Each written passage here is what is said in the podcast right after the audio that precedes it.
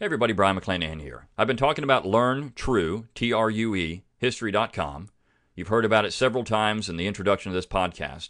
So get on out to LearnTrueHistory.com to get history the way it was intended to be told with no PC, no Marxism, no progressivism. But not only that, I've got my new How Alexander Hamilton Screwed Up America, my forthcoming book. So I want you to go to LearnTrueHistory.com to sign up for that great program. But also, if you go to blamehamilton.com, you can get in on some giveaways for my forthcoming book. So, two websites for you learn T R U E history.com and blamehamilton.com.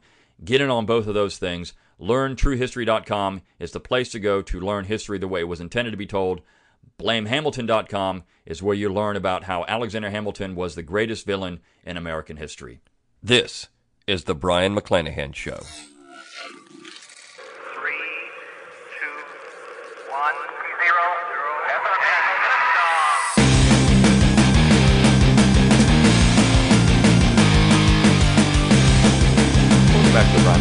Show, episode 108. Glad to have you back in the program. Glad to be here.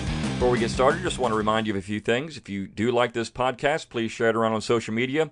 And you can find me on social media. You can find me on Facebook at Brion McClanahan, on Twitter at Brion McClanahan, and you can subscribe to my YouTube page. Also, if you do like this podcast, please go out to iTunes and leave a review. That does help uh, spread the word a little bit. And if you do go to brionmcclanahan.com, you can find all of my social media links at the top of the page. Also, there you can give me an email, and I will give you will get on my email uh, list, and I will give you a free ebook, Forgotten Founders, and a free audiobook of the same title, read by yours truly. If you want to support the Brion McClanahan Show, go to brionmcclanahan.com forward slash support, and you can throw a few pennies my way, help keep the lights on, help keep the podcast going. Uh, also, just remember to make sure that my name is spelled with an O, B R I O N, McClanahan.com. And don't forget that we've only got about two weeks left in the giveaways for uh, my forthcoming How Alexander Hamilton Screwed Up America. Just go to blamehamilton.com and you'll get all the information there. If you pre order one book, I'll give you the ebook, The Jeffersonian Solution. If you pre order two or more, I'll not only give you the ebook, I'll also give you a free six lecture course on Alexander Hamilton. And everyone who does uh, pre order the book and send me a screenshot of that pre order will get registered to win a master level membership to libertyclassroom.com. So all of that stuff is available for you. Uh, please go on out there and uh, get in on the contest because when it's over, when the book comes out on the 18th, it's over. Uh, so you want to get on it while you can. Okay, well, today I actually want to focus on uh, something that's uh, pretty interesting, I think, anyways, and um, it's a response to a quote unquote review that was left for my nine presidents who screwed up America. Now, I've done this before, uh, sort of, you know, I did focus on some uh, reviews way back when I did a podcast on You Can't Judge a Book by Its Cover, but this one actually gets into an issue that I think is important to discuss. Now, I've already done a podcast on secession.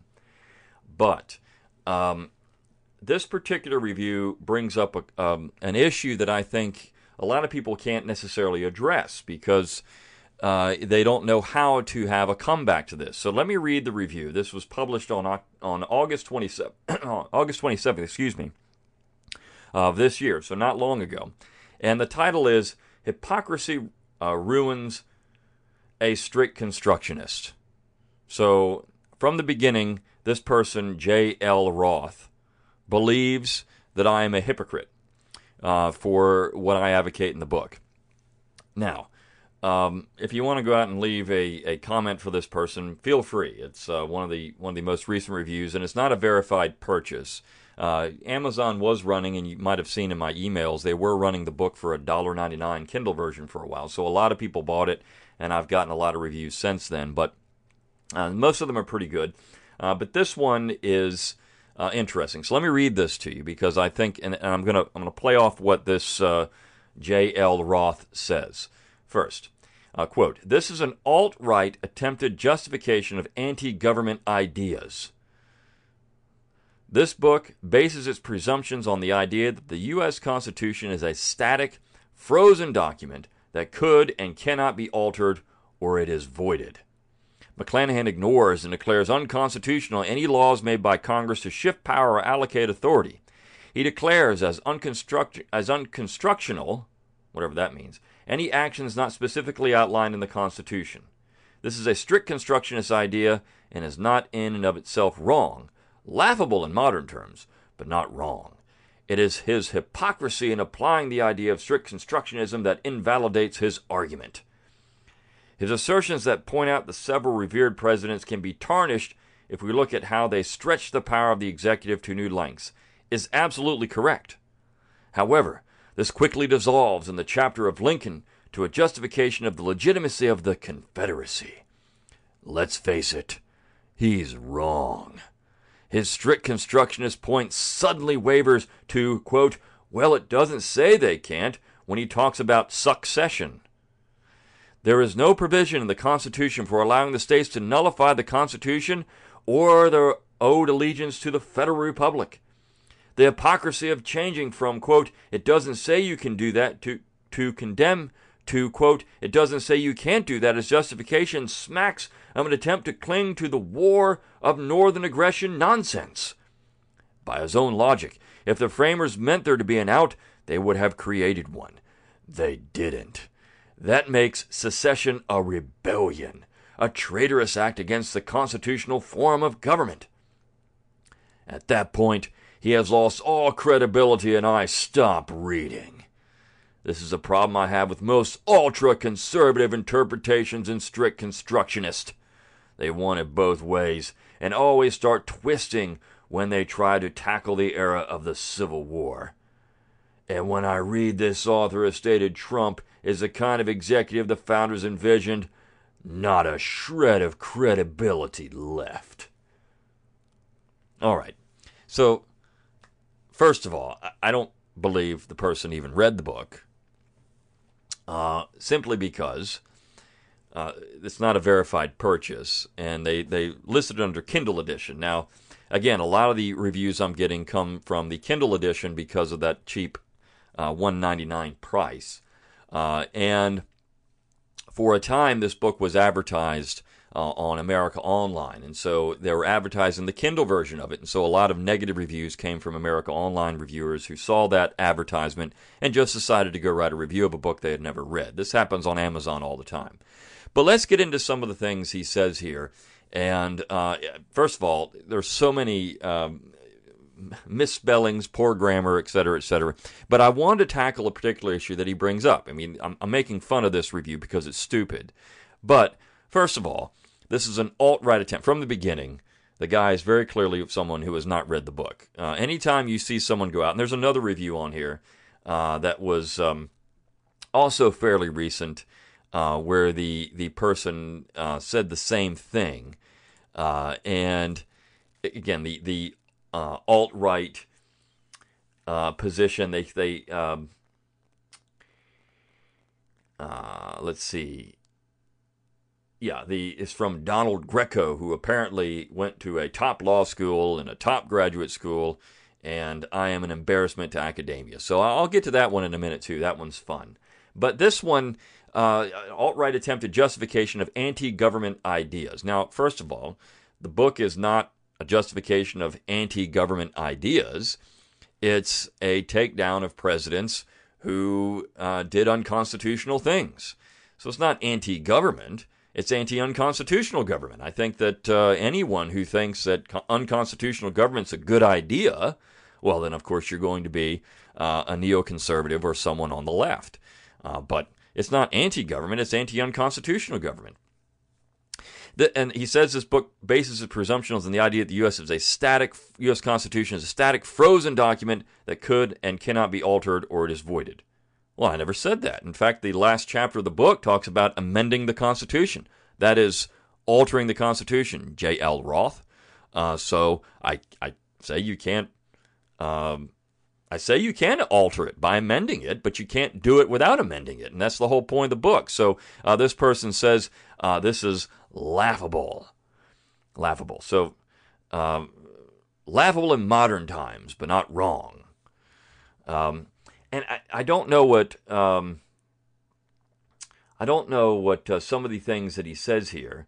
Uh, it, it's it's um, anyway. So, some of the points he makes are, are just kind of silly, but um, Now, th- this sentence doesn't make any sense, but at least he's trying to give me credit. He has assertions that point out that several uh, revered presidents can be tarnished. If we look at how they stretch the power of the executive to new lengths, is absolutely correct. Yeah, well, of course. Um, he has commas in there that don't make any sense, but that's that's the point. So he's actually saying, "Well, I agree with that." But then he gets to the point about S-U-C-C, succession, is what he says. So of course that's a that's a misspelling. So let's talk about this idea of secession as being a, va- a invalidation of a strict constructionist argument, because this is one that people often bring up. Well, uh, you know, su- uh, secession, or in this case, his quote, succession is not an enumerated power in the document. If the founders had wanted, or at least thought the states could secede, they would have placed that power in the document itself. And so, therefore, anyone who says secession is constitutional is, you know, is uh, becoming a hypocrite when you look at their quote unquote strict constructionist credentials. So, uh, let me talk about that. Uh, now, the Constitution is a compact between the states.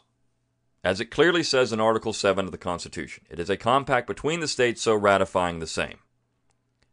Now, when you look at the Constitution, you have to understand what that means. The states voluntarily, enter, voluntarily entered into this agreement, and they granted, as I've talked about in, the podcast, I Grant You the Power, they granted powers to the central authority. Now, who's doing the granting? The people of the states or the states themselves. They're granting those powers to the central authority. And I always go back uh, to a collection of uh, essays, essays written by Tench Coxe under the pseudonym of Freeman. Uh, and, I'll, and I'll talk about those in a second to define how this worked. So the states said to the central authority, okay, Article 1, we're going to outline the powers of Congress. And not only that, Article 1, Section 8, we're going to outline the powers of Congress. And those are the things that the, Const- the, the Constitution allows the general government to do. Those things only. Now, you can look at, uh, you know, Article 1, Section 7. You can look at Article 1, Section 8. Uh, you can look at those particular articles to find the powers of the Congress. Now, of course, the executive branch has certain powers, and the Supreme Court, the judicial branch, has certain powers. There's no other courts that are outlined in the Constitution. It says Congress can create inferior courts. There's also several other things in the Constitution, uh, in, in other articles that Congress can do. Uh, but the Constitution was, the, the basis of it is that if it doesn't say it's in the Constitution, you can't do it. For the general government. Okay? And how do we know this? How do we know that the state governments, their powers are different? Because of Article 1, Section 10. Article 1, Section 10 is the key to understanding how the states are different from the general government. Now, what do I mean by that? How does Article 1, Section 10 clearly show that? We know that because Article 1, Section 10 is a negative. It's a negative. Okay? So if you've never read Article 1, Section 10, I'm going to read some of it. Article 1, Section 10, quote, No state shall enter into any treaty, alliance, or confederation, grant letters of marque and reprisal, coin money, emit bills of credit, make anything but gold and silver coin a tender in payment of debts, pass any bill of attainder, ex post facto law, or law impairing the obligation of contracts, or grant any title of nobility. No state shall, without the consent of the Congress, lay on any imposts or duties on imports or exports, except what may be absolutely necessary for executing its inspection laws. And the net produce of all duties and imposts laid by any state on imports or exports shall be for the use of the Treasury of the United States, and all law, all such laws shall be subject to the revision and control of the Congress. No state shall, without the consent of Congress, lay any duty of tonnage, keep troops or ships of war in time of peace, enter into any agreement or compact with another state or with a foreign power, or engage in war, unless actually invaded or in such imminent danger as will not admit of delay. That's Article 1, Section 10. What that means is that these are the only negative powers on the states according to the Constitution.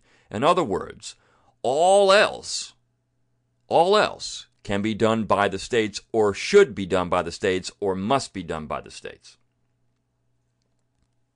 So that means in Article 1, Section 8, where it says Congress shall have the power to, and then it lists all of the powers that Congress shall have the power to do. Those are the only powers that Congress has. All else is prohibited. But in this particular case, Article 1, Section 10, these are the only things the states cannot do, but all other powers are reserved to the states. Now, of course, Article 1, Section 9 has negatives on the federal power. And it also has in Article 1, Section 8 the positive grant of power. To say that somehow I've gone to a loose construction position because I say states can actually secede from the Union, whereas the Constitution doesn't say anything about a state seceding from the Union, is a poor argument. Because every other power not listed in the document in Article 1, Section 10 is reserved to the states, as the 10th Amendment clearly says. And one of those powers is the ability to withdraw from the Union. If it doesn't say a state cannot withdraw from the Union, then a state can withdraw from the Union. It doesn't say in Article 1, Section 10, no state can withdraw from the Union. No state can withdraw from the Compact. It doesn't say that at all. I just read you Article 1, Section 10. There is not a prohibition on a state withdrawing from the Union. Now, there are prohibitions on states doing certain things. Now, let me address that. Because people will say, well, it says right there you can't enter in any treaty, alliance, or confederation. You can't enter into an agreement or compact with another state. That's true, it does say that. However, if a state withdraws from this particular compact, then it can enter into a compact with another state because it's no longer under the uh, obligation of the U.S. Constitution. It's no, under, lo- no longer under this particular compact. It would be an independent republic, just as Rhode Island and North Carolina were when they did not ratify the Constitution by 1788. They were independent republics. So these are the only things in Section 10 the states cannot do. And if you look at a corresponding, they correspond to the powers in Article 1, Section 8. Article 1, Section 8 allows the general government to control commerce. So this is why the states have restrictions on what they can do in terms of commerce import, imposts and uh, ex, or imports and exports, imposts and excise taxes. Um, when it comes to, um, ex, I'm sorry, imports uh, and export taxes, excuse me. They can't do those things. They can't engage in war on their own because, in Article 1, Section 8, the U.S. Congress has the power to declare war and raise armies. Uh, now, if they're invaded, they can engage in war, uh, but not on their own. They can't go out. You know, the state of Virginia couldn't have gone out and declared war on Great Britain on its own. It would have to do it through the United States Congress. So there is a corresponding grant of power to the central authority when these states can't do that. But anything else not listed is for the states to do. So let's look at what uh, Tench Coxe has to say in his Freeman essays. In fact, the first Freeman essay was published, uh, let me see here, in January of 1788. And um, one of the one of the arguments, of course, against the Constitution, those who were saying this thing is going to be dangerous, is that they were saying it's going to force a consolidation of the states into one national government. And Coxe actually addresses that in this particular essay. He said, quote, the consolidation of the United States into one government by the operation of the proposed Constitution appears to you to be the consequence of the system and the intention of its framers. This is the point of the difference which I mean to treat of, and for the present I shall confine my observations to it alone. So basically, he's saying that this is not going to be the case. And he makes a point. He starts listing all the things the Congress cannot do, that the Congress cannot do under this Constitution. So he says this quote, They, meaning the Congress, cannot interfere with the openings of rivers and canals, the making or regulation of roads except post roads, building bridges, erecting ferries, establishment of state seminaries of learning, libraries, literary, religious, trading, or manufacturing societies, erecting or regulating the police of cities, towns, or boroughs, creating new state offices, building lighthouses, public wharves, county jails, markets, or other public buildings, making sale of state lands and other state property, receiving or appropriating the incomes of state buildings and property, executing the state laws, altering the criminal law, nor can they do any other matter or thing appertaining to the internal affairs of any state, whether legislative, executive, or judicial, civil, or ecclesiastical. They cannot interfere with, alter, or amend the constitution of any state, which is admitted, now is, and from time to time will be more or less necessary in most of them. So basically, he says here look, the states, the, the Congress can't really do anything except what's listed in Article 1, Section 8. And you look at all these things. Now, I've listed off several things the general government currently does. That means it's unconstitutional government, according to the Friends of the Constitution and how they were selling the Constitution to the states. So, this is a Freeman 1, January 23rd, 1788. What did he say in a Freeman 2, which was one week later, January 30th, 1788? He says this Um, the several states can create corporations, civil and religious, prohibit or impose duties on the importation of slaves into their own ports, establish seminaries of learning, erect boroughs, cities, and counties, promote and establish manufacturers, license taverns, alter the criminal law, constitute new courts and offices, establish ferries, erect public buildings, sell, lease, and appropriate the proceeds and rents of their lands and of every other species of state property, establish poorhouses, hospitals, and houses of employment, regulate the police, and many other things of the utmost importance to the happiness of the respective citizens. In short, besides the particulars enumerated, everything of a domestic nature must or can be done by them. Must or can be done by them.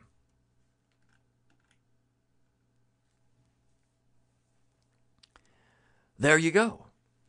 So, in the case of saying, well, strict construction applies to the states, only in Article 1, Section 10. Those are the only things a state cannot do. Everything else is reserved. And one of the reserved powers is the ability to say, guess what? We don't want to be part of this compact anymore. It's not hypocrisy, it's not loose construction to say the states can secede because there's no express provision in the Constitution that they can. In fact, everything that's not listed there against the states in Article 1, Section 10, the states can do. So people often say, well, it's the 10th Amendment. It's the 10th Amendment that means the states can secede. They can secede because of the 10th Amendment. But you have to understand how to argue that position. If you just say that, you're not really arguing the position. What you're saying is, well, I don't know where I can find that power in the Constitution. Well, you don't have to find that power in the Constitution because Article 1, Section 10 is the only part of the Constitution that prohibits the states from doing anything. Everything else. Oh, well, it does say the federal government can guarantee a Republican form of government in the states. Okay, so they can't have a monarchy. But everything else, everything else is reserved to the states, including the right of withdrawal. That is exactly what Tench Coxe is saying. And, of course, there are other people that essentially said the exact same thing. And I point you to probably the most important speech ever made on the Constitution in the ratifying period. And I mean, right after the Constitution was written. And I say it's the most important speech because everyone played off this speech from this point forward. And it was made by James Wilson of Pennsylvania. It's called the State House Yard Speech. He gave this speech in front of the Philadelphia State House on October 6, 1787. So the ink had only been dried on the Constitution when it was signed for less than a month. You're talking about 19 days.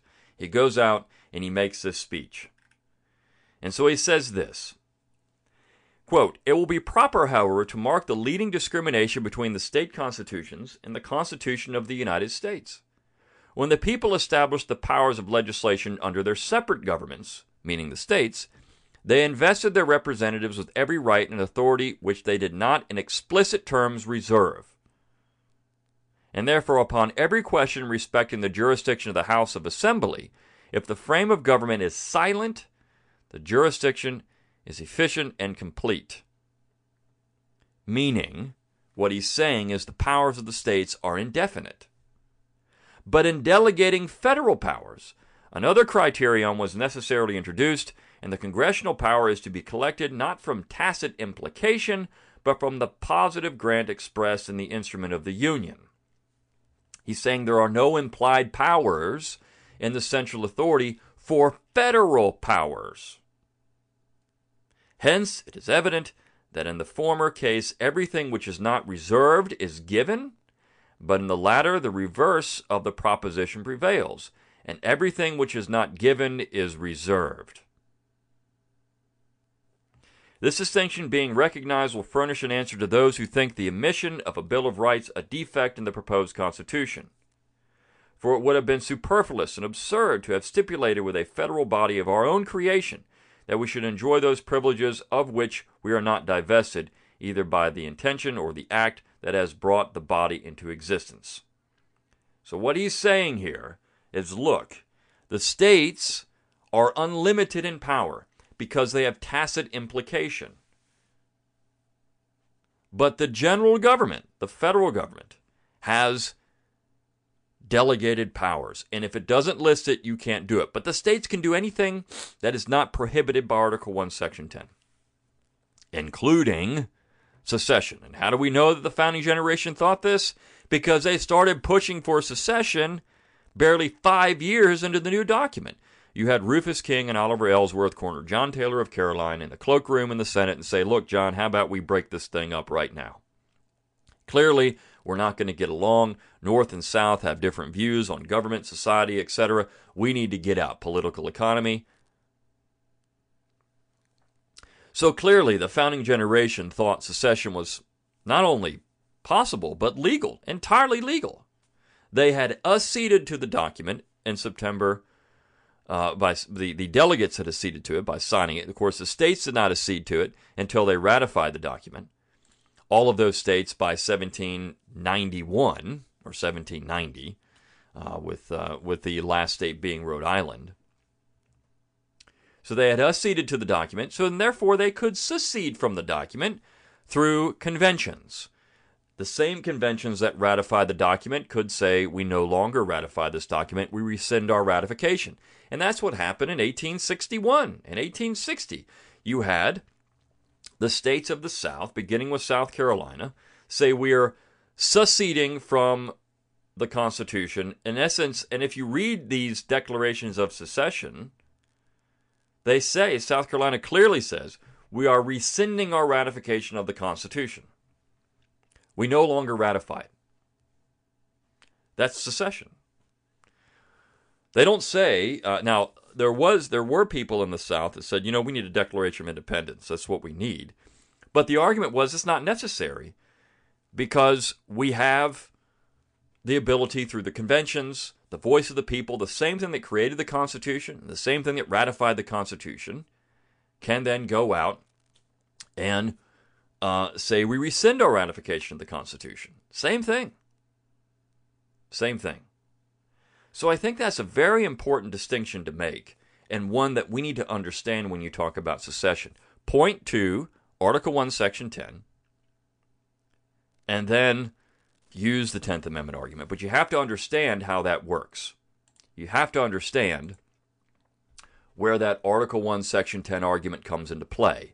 And you can use the 10th Amendment to defend secession, don't get me wrong, but you have to understand how that works against the Constitution and why it would be the case why, when the Friends of the Constitution said, look, the general government has has enumerated limited powers of states. Everything else, James Wilson, an ardent nationalist, is standing out in front of the state, Philadelphia State House, saying this in October of 1787.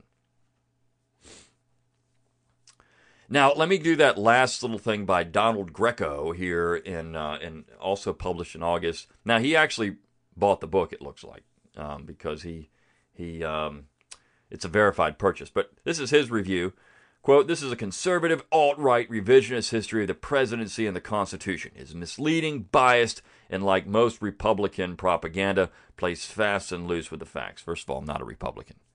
There are many, many great histories of the presidency for you to read. If this subject interests you, do not waste your time with this book. This is not history. It is thinly veiled right wing propaganda meant to mislead and misinform the unwary and uninformed. Shame on you, Dr. McClanahan. You are an embarrassment to academia. When did saying that we should follow the Constitution become some uh, thinly veiled right wing propaganda? That's all, I mean, that's funny to me when you think about it. The left shows that they have complete disregard for the Constitution. They don't care. When did following the Constitution become some right wing propaganda? That's that's odd, isn't it?